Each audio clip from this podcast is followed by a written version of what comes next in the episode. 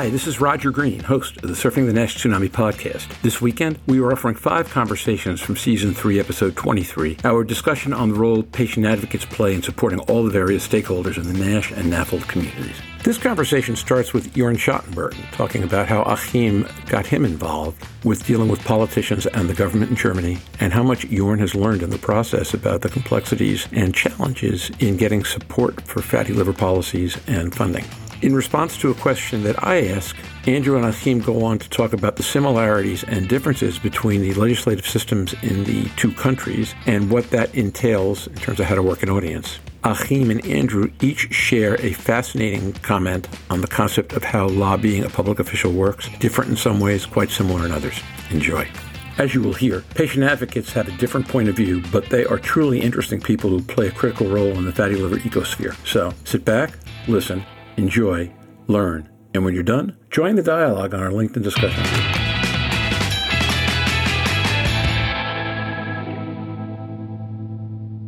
This week's episode, though, is something I'm really excited about. We are going to be talking about the role of patient advocate today. We have with us uh, Andrew Scott, who our listeners know well. I guess, what, Andrew, fourth time you've been with us? Fifth time, something like that? Yeah, it's been a few. Excited every time, though. It's good every time. People like it when you come on this podcast. So we're happy to have you back. We'd be happy to have you back anyway, but they like it, and that doesn't hurt. And then we have Achim Kautz with us. Achim's, this is your first time on podcast, right? Yeah, that's okay. right. And before we say hi to Louise and Jorn and kick off the conversation, do, do our listeners a favor, take a couple of minutes and tell them about yourself and your history, your experience, what you do, how you got to doing this for a living, what you like best about it. And then at the end, one thing our audience would not know if you did not tell them. Your competition includes things like professional athletes, recording musicians, and um, a Neil Henderson story about a talent show in med school that I can't repeat because it's only marginally G rated. So, um, so, but, but you, have got tough competition. At any rate, Achim, floor's yours. Go ahead. okay, thank you. I hope I fulfill all expectations. Yeah, well, my name is Achim Kautz. I'm from Germany. I'm a patient advocate now for more than two decades in the field of liver disease. I was a former CEO of the German Liver Help Association. I have helped up to create a European umbrella organization, ELPA, European Liver Patient Association. A long time ago, I was active in creating the World Hepatitis Alliance. I was co-responsible at least for five WHO resolutions. And yeah, so my core purpose really is to listen to patients, patients' demands, and translate this to doctors, scientists, and politicians. And that is what I'm focusing here. And now to beat what is a secret of my former professional life, I was for more than 10 years a professional circus artist. So juggling, walking on a rope, uh, acrobatic, artistic. And I guess it helps a lot because doing patient advocacy, you need to juggle and to hold all the possibilities in your hands up to five balls at the same time. It's not a problem for me. And maybe that is a point why I've managed all these things in the past. Uh, so, in your circus career, were you a juggler? What what, what circus skills did you perform? Um, I do all the things with equilibristic, means I hold balance on a rope, on a roller roller, a roll bread, roll bread, juggling, balancing, doing a lot of fire performances, a lot of clownesque things, and a lot of acrobatic, partner acrobatic things. And I did it professional. I had a management in Berlin, and I traveled around more or less 10 years with vans throughout Europe and make big shows, uh, not on the stages, but also television. Well, that certainly puts you in the uh, medal round of our best ever. Andrew, let me turn to you for a second. Give me what you think is the best metaphor combining Achim's two careers, circus performing and Achim. Let's let, let's let Andrew do this one. What do you think is the best metaphor? You know, that is a good question, and I'll say something about joy and the joy that you would bring your audience watching you. You're also bringing to patient advocates. You know, as we try to improve their lives and, and change policy policies and more. I mean, maybe something something about that connection there. I'm trying to think of a good good metaphor to kind of uh, you know draw the through line. But yeah, Andrew, that's really brilliant because I'm sure I'm not alone in going to things like Achim went to, like how many things can you juggle at once? How strong is your core? When you're on a unicycle and somebody blows the wrong way, how do you stay up when the world is trying to knock you over? I, I would never have gone to anything that uplifting. I, we all know why you are so good at what you do and such great guests when you come on here. That was fantastic. Maybe one one key learning is um, so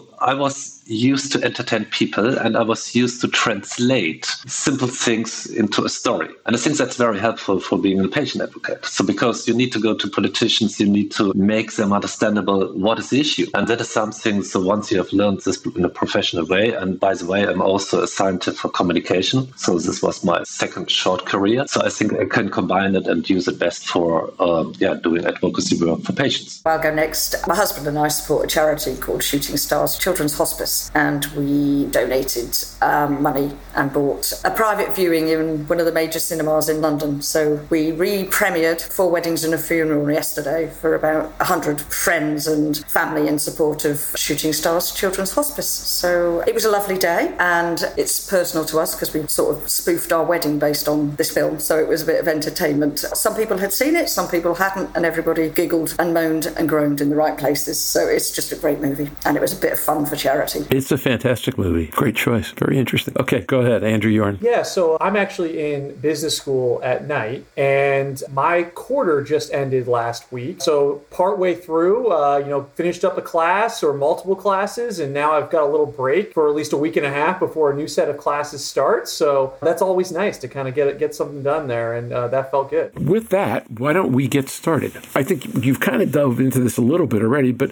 questions first to, to Andrew and to Achim. I've got four of them. How you define your mission, how you came to work in NAFLD and NASH. Achim, I'm, I'm fascinated to hear the transition from circus. Certainly, I think Andrew yours is a little simpler. And then, what do you consider the three most important elements of your work? Let's let's stop there. There's a fourth question, but we'll come back to that after those three. Um, brave one, go first. Okay, so just two minutes, uh, not two hours.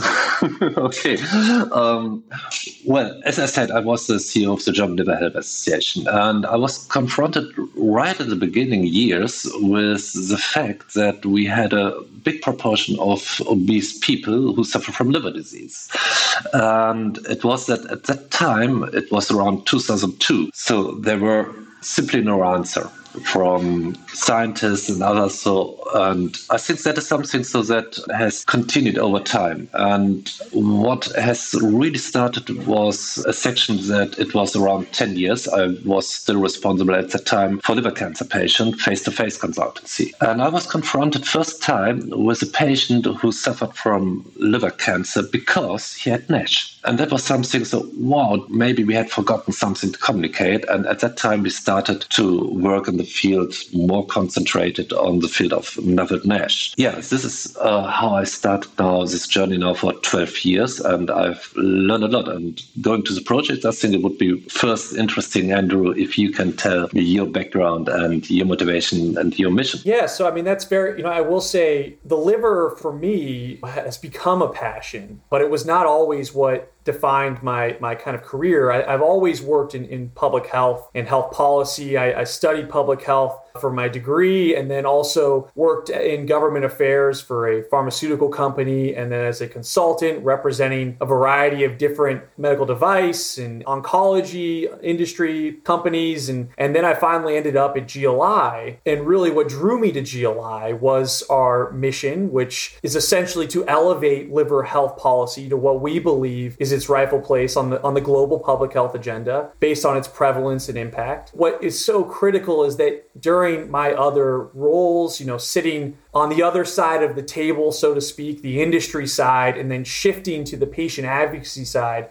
you really learn the value of advocacy. You know, advocacy is the action that really supports the implementation of policies. And patient voice is so critical in that. So when we look at our organization and the role that we play, you know, outside of that kind of high level mission, how can we, you know, as I mentioned, you know, how can we elevate the patient voice and get patients a seat at the table so that they can tell their story and influence change. Uh, and that is also what has kind of led to our organization really prioritizing NASH and NAFLD is because many of those patients were not given any seat at the table for so long. And we thought this was an unmet need, not only in treatment and care, but also in policy. And that's where we thought we could come in and provide a valuable tool to get a seat at the table to hopefully shift change and lead to a more of a conversation. And I've been excited to use my experience on that industry, government affairs, lobbying side to kind of provide some tools to our advocacy efforts and to hopefully kind of be action oriented and really kind of shift change and collaborate, right? Collaborate with our partners in the EU and more. I mean, we can't do this alone, and no voice is, is powerful enough alone. So we need to all come to the table together, work together, and it's about elevating patients as part of that. And, and it's been a great uh, experience so far. And I think every year, we've talked about this in past years, but it's been great to see every year the NASH policy movement continue to pick up steam. Yeah, and maybe I can jump in here, Andrew, because I think you mentioned one very interesting thing. I think we, from the patient advocacy side, we have one big advantage. We have experience. Well, we have managed, I think, a fantastic journey in hepatitis C. So, and all the learnings over these years from specific for hepatitis C, we can transfer it now to the NASH policy advocacy work. And I think what you said is absolutely right. Addressing the issues to politicians or to stakeholders who are able to change the landscape, we need to create one voice. And we need to create it in a way that those people understand really the needs and the circumstances of those who are affected or at high risk to have NAFLD NASH. And I guess that is the main work currently we all doing. And things that going on here in Europe, for example, is um, we have worked together with EASL on a patient lay version of a patient guideline. And you are part of this. I think this is a very successful element now because advocacy is a mixture of tool and tactics. So we have now a more proper tool we can use over Europe, but also globally if we extend. And the other thing is, I think that is something, so we have some specific setting in some countries to bring the different disciplines who are working with NASH patients from the scientific point of view, bring them together. And I think so what we have achieved now here in my country last year was the first ever statement from all the different disciplines to our government saying, hey, hello, we need some NASH actions. And it was great because it was that we had the first time that the field of hepatology has widened up to the whole diabetic field, the whole cardio field, but also to others, nutrition, etc., public health. And I think creating this voice from the scientific point of view, but also from the patient point of view, and then the alignment to go out with one message. That is the work we should do for this year to address things in a way that we can work on a specific agenda. And now, back to Roger. We hope you've enjoyed this recording. If you have any questions or comments about the content of this conversation or the entire episode, please send an email to questions at surfingnash.com. I am off to Barcelona for the Innovations in NAFLD Care 2022 conference. We'll be back next week with a wrap-up episode on this exciting inaugural conference. If you're listening Wednesday night, Thursday, or in Europe, India, and the Middle East Friday morning, you can still register for the virtual link to the Innovations Conference. That link appears on the Surfing Nash website. Until then, stay safe surf on. We'll see you next week. Bye bye now.